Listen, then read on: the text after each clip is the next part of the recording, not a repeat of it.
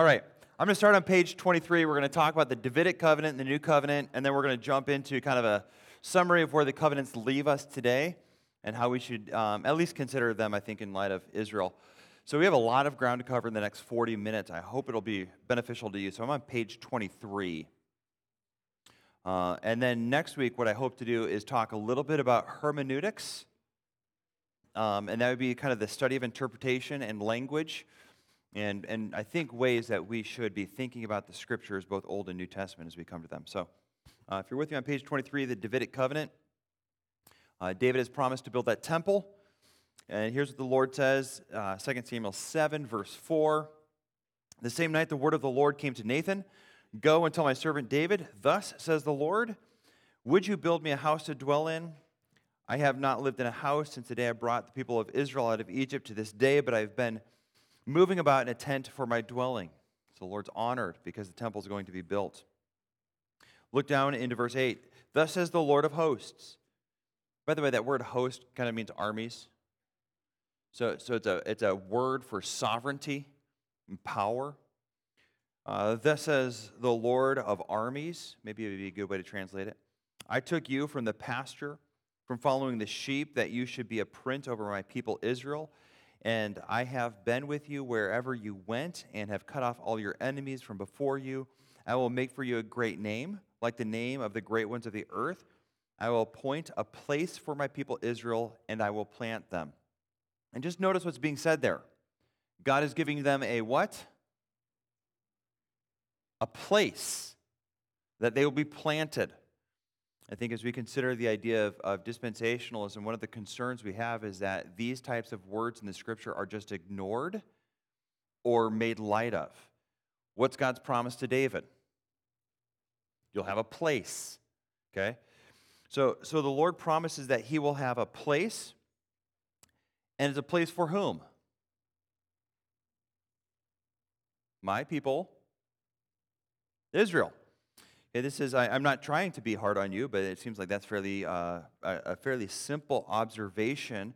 And I will plant them there, so that they may dwell in their own place and be disturbed no more. Violent men shall afflict them no more, as formerly, from the time that I appointed judges over my people Israel. And I will give you rest from all your enemies. Moreover, the Lord declares to you that the Lord will make you a house.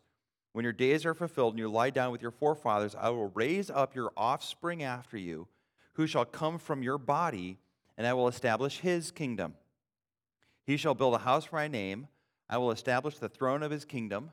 For how long? Forever. As we look forward to the Messiah and we see the promises fulfilled in Christ that are given here, we have a very clear call to recognize that this is an offspring according to his body, right? It's, a, I mean, like, it, it's hard to take that any other way. And then we see the fulfillment in Christ very clearly with Mary and Joseph, and the lineage is given in both Matthew and Luke. There's reason these lineage, we don't like lineages, do we?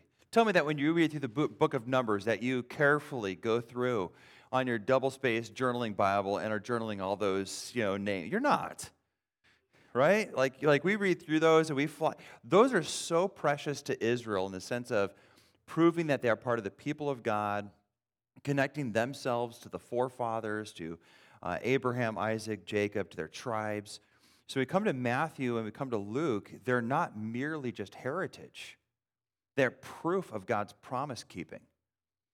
In fact, their particular promise keeping uh, value is connecting to David and I think ultimately to Eve. Right? Like the descendant that, that comes from her is going to crush the head of the serpent. And then you trace that blessing through the lineages in Genesis and then down into Numbers. Then you come to Matthew and Luke where they're correlating these together, and it ultimately culminates in a literal fulfillment in Jesus Christ. So, so that, that's recognized by most Bible scholars, but what's not appreciated is that these promises also connect a literal people and a literal place. And so I, I think it's helpful to, to see those and kind of um, put a pin in them in the sense of where we're thinking through Old Testament promises leading us into the New Testament era that we live in today. So we come to, to page 24 covenant parties. Promises are made to David. They include provisions that God would be a father to him and he shall be a son.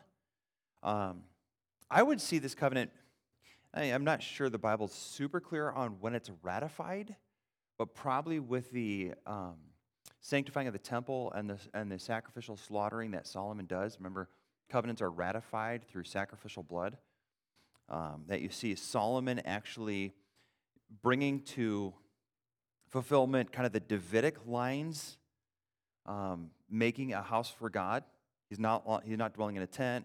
Solomon sacrifices the animals. God restates these covenant promises that he had given to David.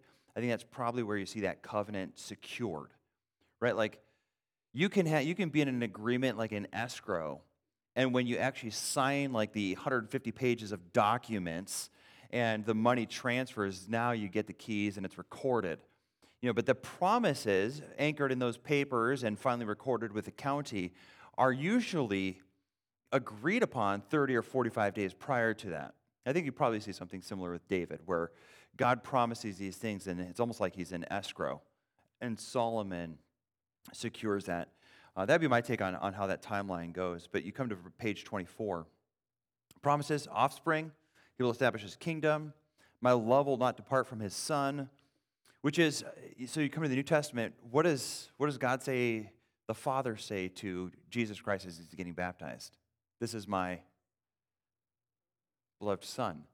I think sometimes in, in those texts we should recognize that there's a lot being said maybe we're not seeing all of it, uh, then your kingdom will be made sure for how long? Forever. Okay, so, so let's just go do a little bit of interpretive work here. What's the kingdom that David would think of? What's he king over? Israel. Where is he king over Israel? I mean, you could say Israel again, but we would think geographically there's a place, right? It's, we'd say Jerusalem's a capital. He took that from the Jebusites, and he reigns over that area, that Palestinian promised land, from the Jordan to the Mediterranean, and actually on the, on the other side of the Jordan as well, north to south. He doesn't have the full extent promised yet, right? He doesn't own all that had been promised to Abraham, but he's got a lot of it as the turf that the people dwell in.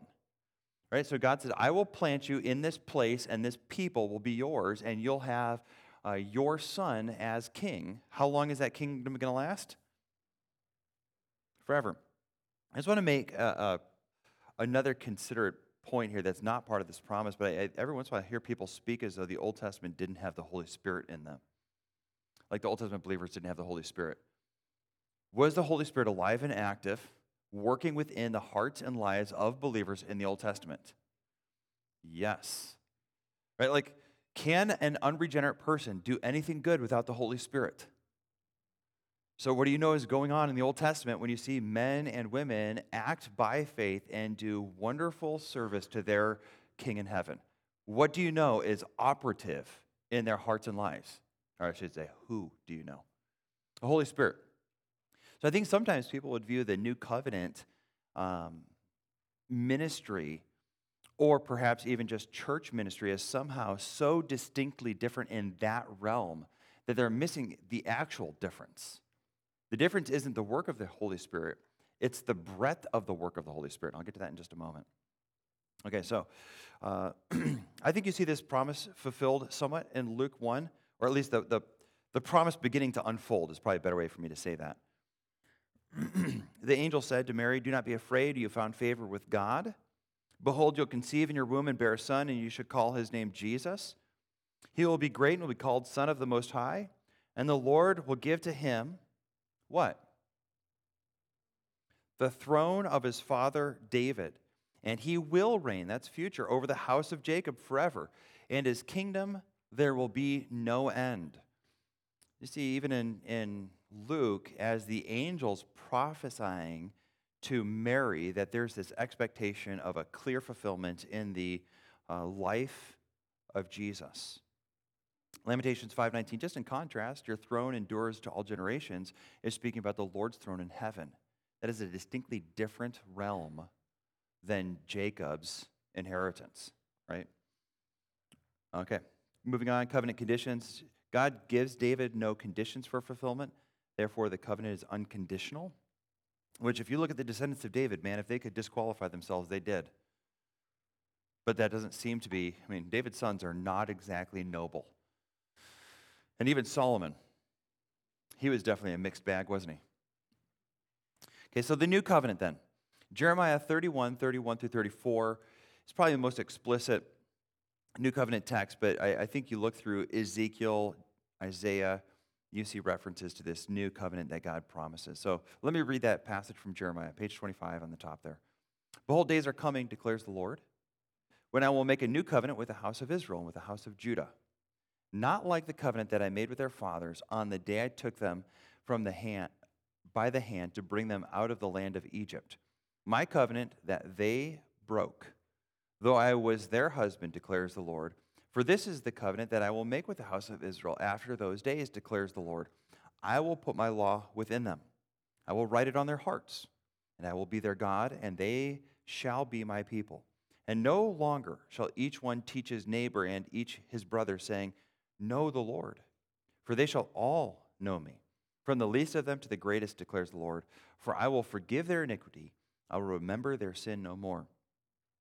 Now, let me ask you, what's the difference between this covenant and the covenant with Moses? Or the Mosaic covenant? It's not really with Moses, it's with Israel. What's the difference? What was that, Heidi?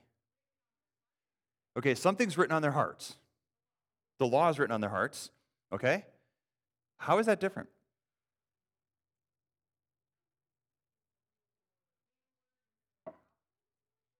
Okay, good.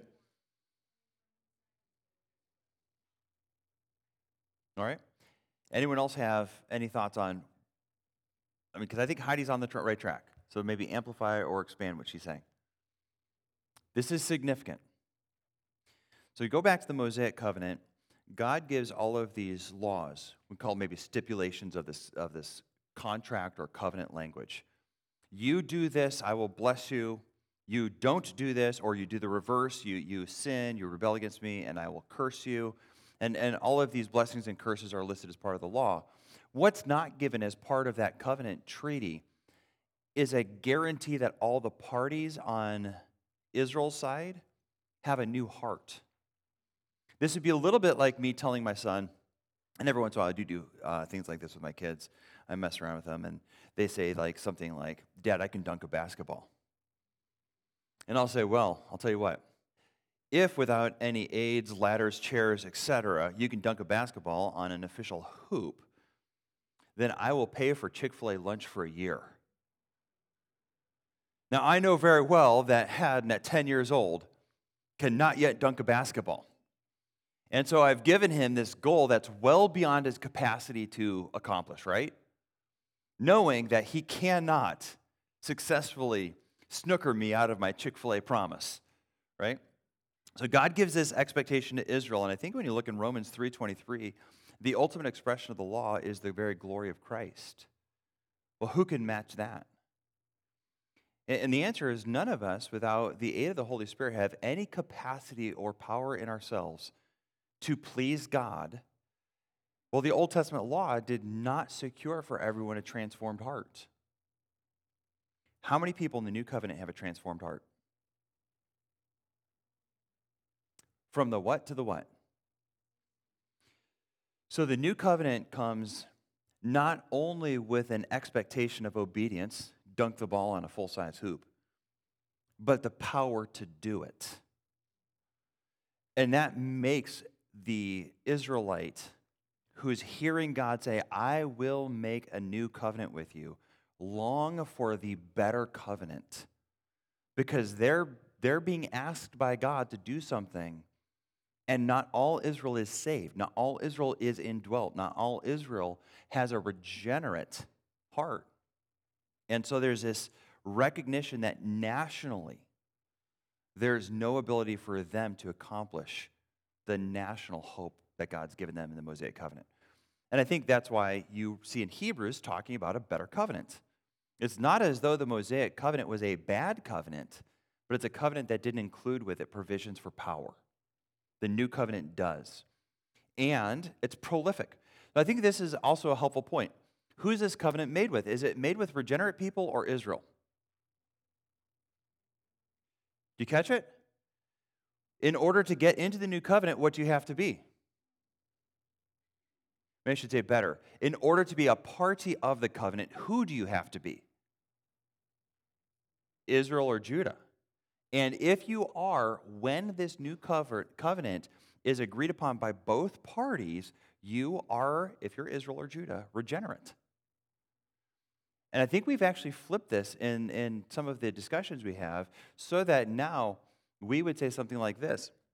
In the church age, you'll hear people talk about us being new covenant people. I, I, it's hard for me to pull this apart, but I just say it's sloppy and it confuses. Who are the new covenant parties? Israel and Judah. Is the church ever delineated here? No, it's not. Now, that doesn't mean that we have no benefits from the new covenant. I, I don't know the, the best way to sort through this. Uh, two of the men I look to for a lot of my dispensational thinking don't say it the same way. But I think here is a helpful, helpful analogy that doesn't answer all of the questions I have, but at least in some ways I think can be part of the way we work through this. Uh, my children are not part of my marriage covenant, are they? No, they're not party to my marriage covenant. Do they receive many of the blessings of my marriage covenant? And in fact, one of the reasons many people don't get divorced is not because of their loyalty to their covenant spouse, but because they recognize the benefits and the detriments to their children in that covenant or dissolution of it. And so they stay married. I, I think as, as the church saints, we see new covenant language in the New Testament, like for instance in the Lord's Supper. What do you see us doing? This is the blood of the new covenant. And if we're sloppy, what we say is, therefore I am in and party to the new covenant the way Israel was. You will not find that anywhere in the text of Scripture like that. I think we have to be very cautious that we don't just jump to that conclusion. I think what we can better say, and honestly say, is that we are recipients of the blessings that are part of the new covenant. That is, my children are recipients of blessings that are part of the covenant I have with my wife without saying I'm party to the covenant. Now, it could be that when we get to the end of the age, Jesus will tell us that we are, in fact, going to be included in the new covenant. At that point, I'm not going to argue with the king. But it's not in the scripture. And so I, I want to be careful that I don't take and rework a covenant language uh, statement and include myself in it because I don't know how to correlate the other parts well. I think it's better to say something like this I'm a participant of the blessings. So, my wife will kind of push on me every once in a while because I'll use technical language and it goes right by most people's ears. So, you'll hear me when I introduce the Lord's Supper, things like that. You'll not hear me say things like, We are party to the new covenant. You'll hear me say something like, We receive blessings that are part of the new covenant. And again, I realize that for you know the 300 people in the room, like two people go, "Oh, whoa." He didn't say I'm part of the new covenant. The rest of you are like, "Yes. Thank you, Jesus." And you take the, the cup. And, and really, we're trying to be cautious as a church not to say more or different than the scriptures say. Um, and, and, again, we're trying, to, we're trying to be thoughtful in those areas as we work through scriptures. So look at, look at the new covenant. Um, there's a recent book out uh, uh, that ha- deals with uh, different views on Old Testament theology and Old Testament scriptures. I've taken um, from Mark Snoeberger, who is a friend, although I don't, he never taught me. He's now a professor at my alma mater, and he he listed six benefits of the new covenant. God will transform the hearts of every living Israelite. Israel becomes careful to obey God's rules. Israel will be forgiven God will regather Israel into the promised land. The whole created realm of animals, weather, earth, etc., will participate in the new age, and Gentiles will come to the land through Israel as they fulfill their priestly role. I, am just going to make at, least a, an observational point here. Uh, maybe I'll just make two. If you go to Isaiah 49, the suffering servant is called true Israel. I shouldn't say true Israel. He didn't say, use the word true. He calls him Israel. Who's, who's, who's the Messiah? Jesus. So, like in my notes, I initially started typing Jesus, and I'm like, eh, really, I shouldn't do that. I need to be more careful even in my notes. Okay, so the Messiah, the suffering servant, this future servant of God, is called Israel. And I think that's Isaiah 49 3. In Isaiah 49 4, 5, and 6, he is going to redeem and rescue and restore Israel. Okay, I want you to consider that for a moment because what, what then you have as part of this new covenant hope that Israel's being given is that this personified Israel servant, who's called Israel, is going to be a servant to God, and his service is going to rescue national Israel. Now, here's my point Jesus, as a personified expression of Israel, maybe we could see as the true expression of Israel, or like the ideal Israelite, maybe, doesn't replace or erase or clean out of God's program in the future the national people of Israel. Um, and I, I think, again, the new covenant promises become somewhat silly if the party to the promise isn't existing. Um, number, number two, in terms of observations, as, as we consider these texts, Israel is seen as a nation through whom these blessings come to the rest of the nations. So uh, I want to say Isaiah 2, where, where you have Israel serving the other nations. Well, it would indicate that, hey, there are national identities still going on. Like somehow in the church, we've gotten that, the idea that nations don't exist anymore. Well, that's, that's not the point of Scripture. The point of Scripture in saying there's no distinction among us is that we shouldn't look at one another as superior or inferior on the basis of ethnicity or national identity in terms of salvation. However, we can also recognize that there are still nations that exist in parallel and in distinction ethnically or geographically. And that, that's not to say that we don't have a shared salvation that's fully equal based on faith and in the redeeming grace of Christ. So Israel, in like again, I think Isaiah two, other passages as well. I think at the, um, oh, I'm not going to remember it, but it's basically basically talking about the kingdom age, where if they don't give loyalty to Israel and come to Israel to worship, the the king will punish them which indicates like hey you got to come to israel do worship as a nation. So egypt or syria are mentioned by name in the text i'm thinking of i just can't remember the reference. Um, so you have national identities national uh, you, you saw this idea that there are individualized and distinct nations which means we shouldn't just lose israel as a distinct nation. Right? like, like if if everyone else is part of a nation except for a group of random people that we can't call israel like, well, why would we do that? What are they a part of or party to? You know, so if you have Egypt, Syria, and uh, again, they wouldn't have thought in terms of our modern nations, but if we had modern nations and everyone's a part of a nation, wouldn't you think that the descendants of, of Jacob would also still be identified as a nation? I, I think you would have to logically say yes. Uh, then again, um, sometimes we are more committed to theology than anything or our theology, I should say. Page 26, summary of covenants. Just I, I, just put this there because sometimes in all of that kind of meandering talk I just gave, you've lost sight of it. Just kind of identify the parties and, and the blessings received. Yes?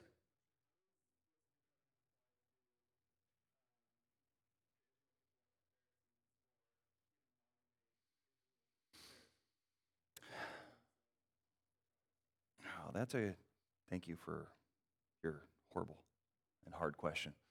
Um, so, so let me see if I can clarify for anyone who might not have heard. Your question is perhaps, and I want to make sure I'm saying it right.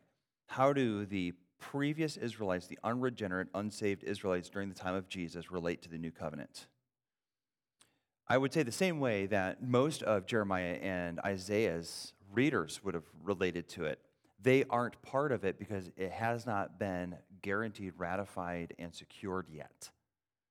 Okay, so like the promises have been laid out, but the parties haven't signed the paper yet.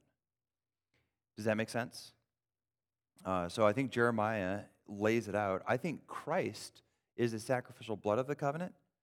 Right? I think that's what it means when it talks about this is the blood of the new covenant. That's language that was used when Moses sprinkled the, the tabernacle with the blood of the covenant that, that he had just brokered with God. I shouldn't say that, that God had brokered through him with Israel. Um, I'm, I'm still up in the air a little bit about what this means because there is oath language that has yet to be said by Israel. So you go to some of those passages, and it, it, there are statements like this I will say to them, You are my people, and they will say, You are my God. We have yet to see Israel and Judah do that. And, and so I, I think there is at least, we should be concerned that one of the parties has not come to the, the covenant table and signed yet.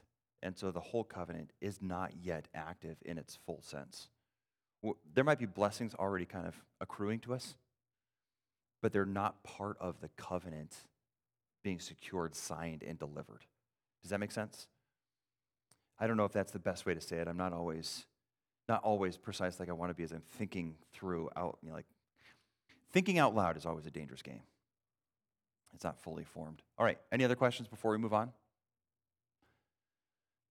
James?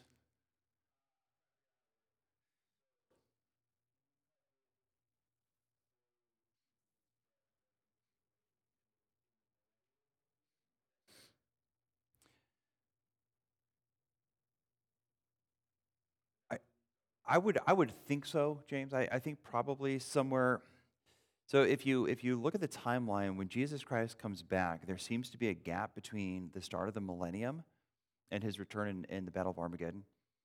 And there's something called the, the like the wedding supper of the Lamb. I, I think that might be where you actually see the full weight of the new covenant launched.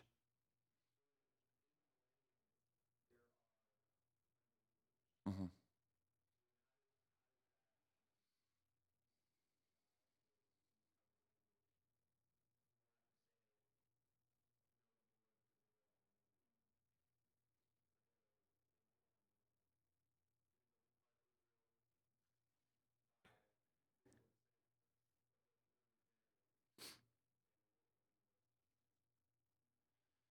I don't have a great answer for you, but I think I think we're working under a couple assumptions. I, like e- even reading that, what happens to new children born in that new age that are part of Israel ethnically? But I think probably see in Zechariah when he they will look on him whom they've pierced. It seems as though if that's part of the culmination of the promises, that at least in that moment all Israel is either saved or dead. Because there's a huge I mean that seems to be the point of, of that text and, and that passage where you have Zechariah indicating that a lot of Israel is receiving the wrath of God and has been judged, and the others that are remaining look on him whom they've pierced. They mourn for him and they receive him. I don't know if in perpetuity in the kingdom that means regeneration of all ethnic Israel at all times, is what he means. But it may mean something more like all Israel will be and is saved, and they all, because of his presence, know him. I mean, again, he's physically present in the kingdom. And, and the, it seems to be the outpouring of the Spirit is more pervasive than anything we've ever experienced, even in the church age. All right, any other questions? Yes.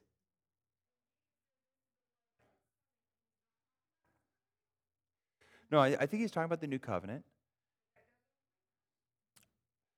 I, so the analogy I gave Heidi, that's a, those are great questions. I think that's where we all struggle, because nowhere in Scripture are are church people as church people given kind of this legal this legal language inclusion into the new covenant in in those Jeremiah Isaiah passages. So when we come to the New Testament and Jesus expands on his ministry both to the church and I think when you see like in Romans what his plan is for Israel. I think we need to be careful that we don't try to pencil our name in as though we've replaced Israel. Okay? The example I gave may not be an example that works all the way around, but your two children are beneficiaries of your marriage covenant without being party to the covenant. Does that make sense? So I, I think, I think we ought to recognize that we are not on any document in the scriptures as party to the new covenant, as direct from God to us. God will give us this and we must do this or respond a certain way, or even in an unconditional sense. What we have in the Lord's Supper is, is at least cloudy language. It doesn't eliminate that, but it doesn't demand it either. And I think, I think a lot of people are saying, oh, we're at that covenant table signing that covenant in the Lord's Supper, and that's actually not what we're saying. That's not what the scripture says. I think we ought to recognize, though, that the covenant promises, which ultimately, I think you look at the Abrahamic covenant and others, do include a lot of blessings to a lot of people, right? Through this offspring, all the nations will be blessed. All the nations aren't part of the covenant, but they receive the overflow of blessings from the covenant. Does that make sense? So, should the nations that are blessed in the covenant of Abraham, should they celebrate the covenant of Abraham? But are they party to it?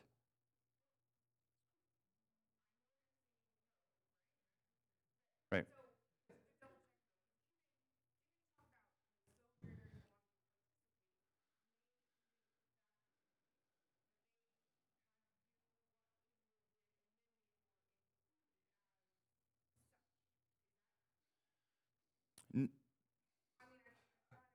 Let me restate, I think, a better way to say that. In order for someone to have been, let's, let's use air quotes here, included in that covenant, they would have had to nationalize and immigrate, basically, both civilly and religiously.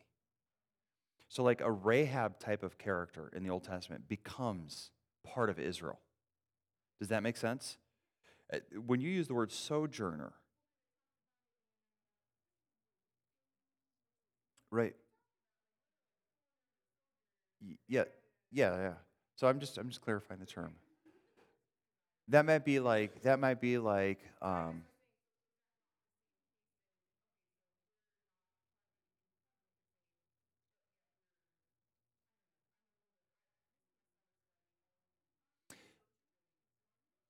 James.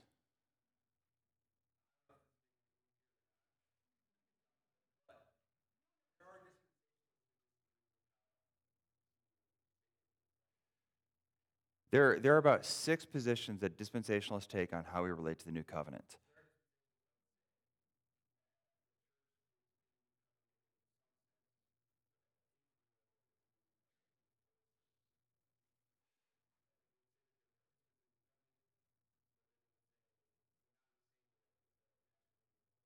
Right, or without displacing national Israel. Again, I, I think there are about six ways that, like uh, Michael Vlach in his book identifies that we connect to the new covenant. And, and what I'm trying to say, Heidi, is actually not to pick one of those as much as to say we need to be careful that we don't make the New Testament say something it doesn't. Which, so maybe, maybe a, a more generic way w- would be we are part of the household that's receiving the blessings of the new covenant. The New Testament is a little bit cloudy on how we're connected to, to the to the giver of the blessings who owns the house. Does that make sense? So, so I'm not saying we don't get new covenant blessings.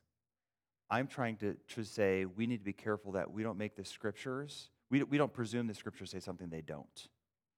So, and that's where I would say sometimes people mistake blessings received for being on the paper of the contract itself. And I think you know really clearly with the marriage analogy that that's not the case with your children and you're clear as a bell on that.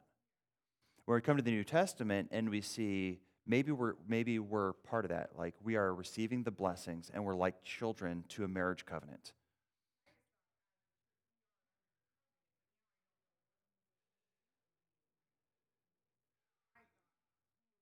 Well, we're under the priesthood of Christ, who is the priest of the new covenant. So I'm not trying to like launch us into like the ether, like we're not connected to anything. What I'm saying is, our connection in the new covenant would be as God has kept his promises to Israel and all the blessings flow to the nations from Israel. That's, that means we're recipients of the blessings of the new covenant. It just doesn't mean we're Israel. Are you with me now?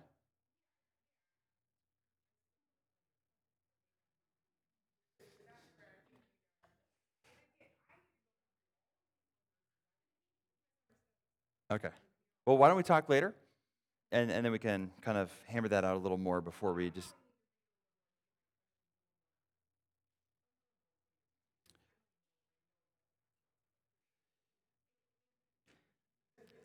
You're, you're welcome for bringing confusion. Um, no, no, I, I'm saying that to, I wish I would have said it better. Um, so we go through the summary of covenants. Let me, let me go to page 26 here at the bottom there, page uh, on Romans 9. I think Romans 9 through 11 are really valuable for us as we understand how the New Testament church was to understand Israel's role today. And part of the concern for the Roman church there was it looks as though God's promises to Israel have not been kept. What's Paul's response? Is God a promise keeping God? Has he failed in his promises to Israel? Absolutely not. Absolutely not. I mean, look, and look it's actually Romans 11 1. I ask, has God rejected his people? By no means. Has God rejected Israel? Paul's answer no way. He has not rejected Israel. And, and it's becoming more and more consistent, even among those who are reformed, to acknowledge that this means ethnic Israel. Um, I do think there's a little bit of, um, I, I think they don't want to see that it's national Israel, as in the nation. They want to say it's Jewish people. But Paul is actually really clear. He's using Israel, not Jew, and he uses Jew throughout the book of Romans. When he comes to Romans 9 through 11, he's very careful to say Israel, not Jew. Um, look at Romans 9, really 3 through 5 says it, but verse 4 particularly. They are Israelites, and to them belong what? Adoption, glory. Now, what does he say? The covenants. That's present tense.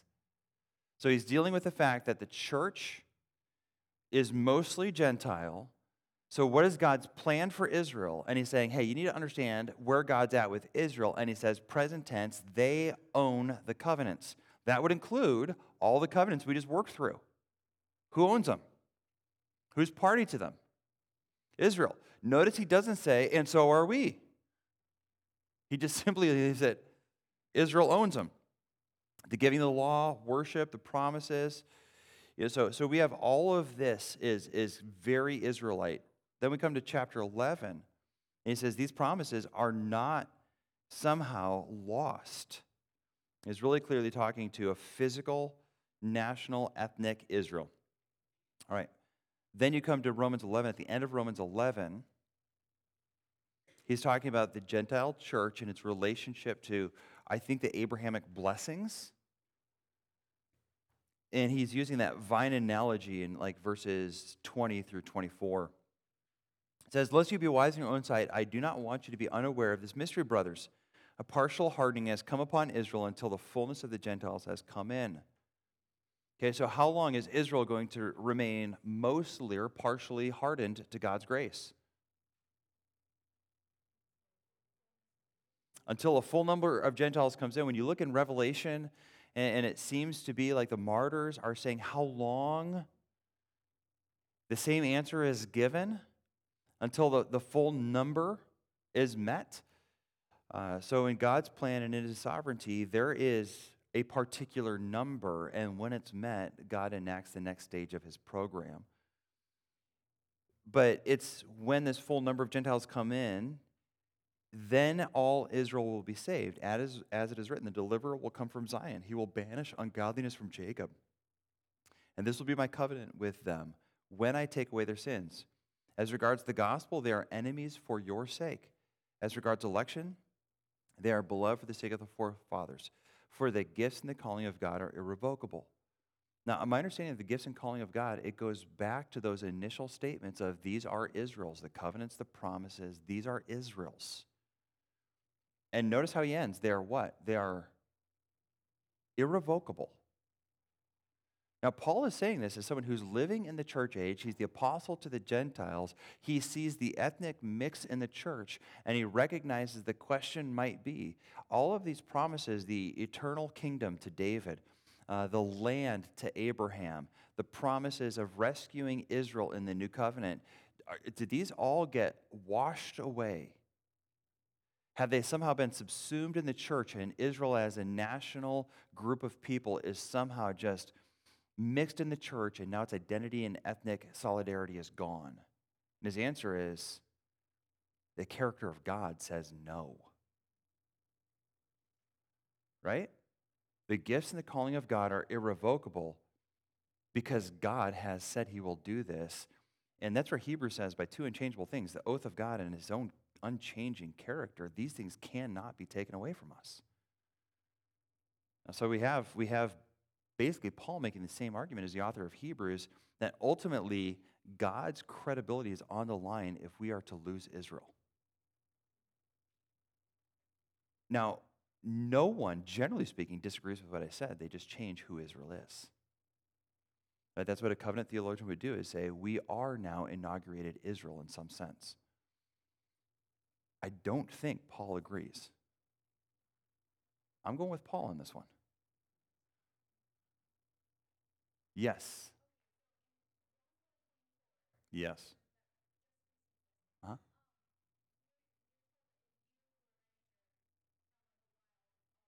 Uh-huh. Right. Abrahamic promises, like blessings. The blessings from Abraham's covenant.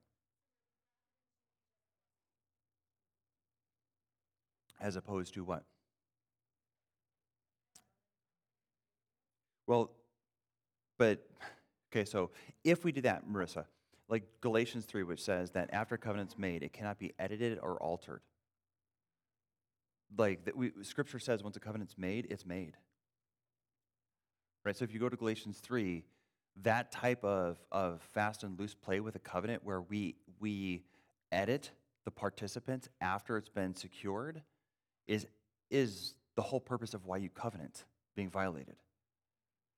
But like if I, if I buy a home, I give a $100,000 down payment on a $500,000 home, and when I go to secure it on the day escrow closes, and they're like, I'm sorry, another party is you. But like, wait, what? like, I, am me. You, you can't replace me. We've, we've, we've gotten this contract all worked out. I'm this person with this social security number. And they're like, well, no, they have your name, so they're you. Like, no, that's not how this thing works. A contract is written to secure two parties, benefits or obligations, right? That's why Galatians says that after it's written. I mean, I have it right there in the notes. I think we might want to read it. To give a human example, brothers, even with a man made covenant. Now, his point is man made covenants even include this. How much more the covenants with God? No one annuls it or adds to it once it has been ratified. Now, the promises were made to Abraham and to his offspring. It does not say offsprings, referring to many, but referring to the one. I think that's probably um, Galatia, excuse me, Genesis 22, where he uses a singular pronoun after the word offspring. That'd be the clearest reference in Scripture. So, so, Marissa, I am sympathetic to the idea that somehow we're included in, I'll use the word benefits again. I'm not trying to minimize Romans 11 with that, but I'm trying to do justice to both Galatians, which says don't mess with covenants once they've been ratified, as well as do justice to Romans that says we're included in this, this olive um, branch, right? We're, we're, we're connected to it. So, in what way are we connected to it? I would, I would say, and I'm getting this from Michael Vlach, he says, we're participating in the blessings promised in the Abrahamic covenant, which is that through Abraham's offspring, the nations will be blessed. And so I, I, think we see a fulfillment of that in Romans 11. We're blessed just as God promised in Genesis. Yes, David.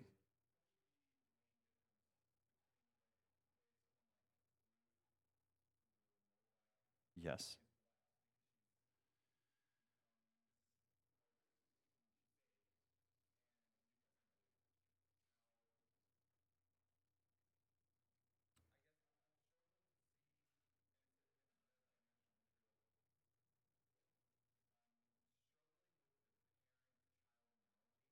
Yes? Well, the point of the parent, please don't, please don't make the parent child analogy run all the way through all of this. I, I'm trying to suggest to us that it helps us understand how we can receive blessings from a covenant without being a party to it. Please don't like try to work this through every other thing I'm saying. That's all I'm saying is we need to be careful that we don't do this.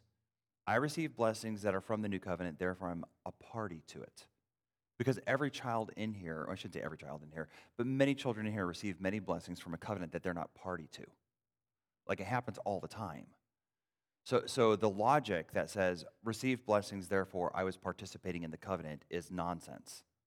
Does that make sense? You with me on that? That's all I'm saying.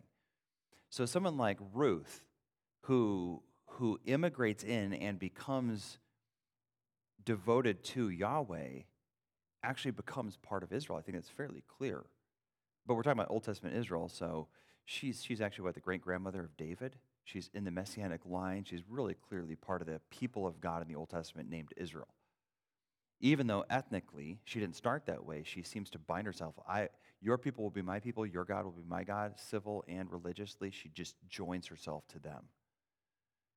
Israel's not doing that today. You know what I'm saying? Yes, Haley.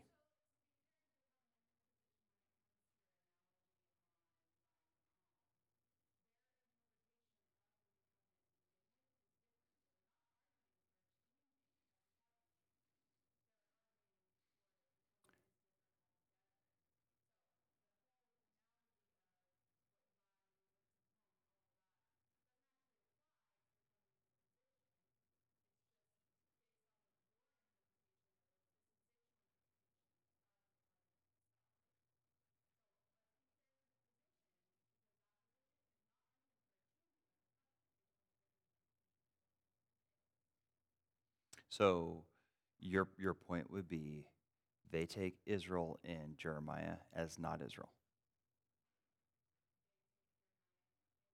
I'm really trying to understand, Haley. I'm not trying to make a.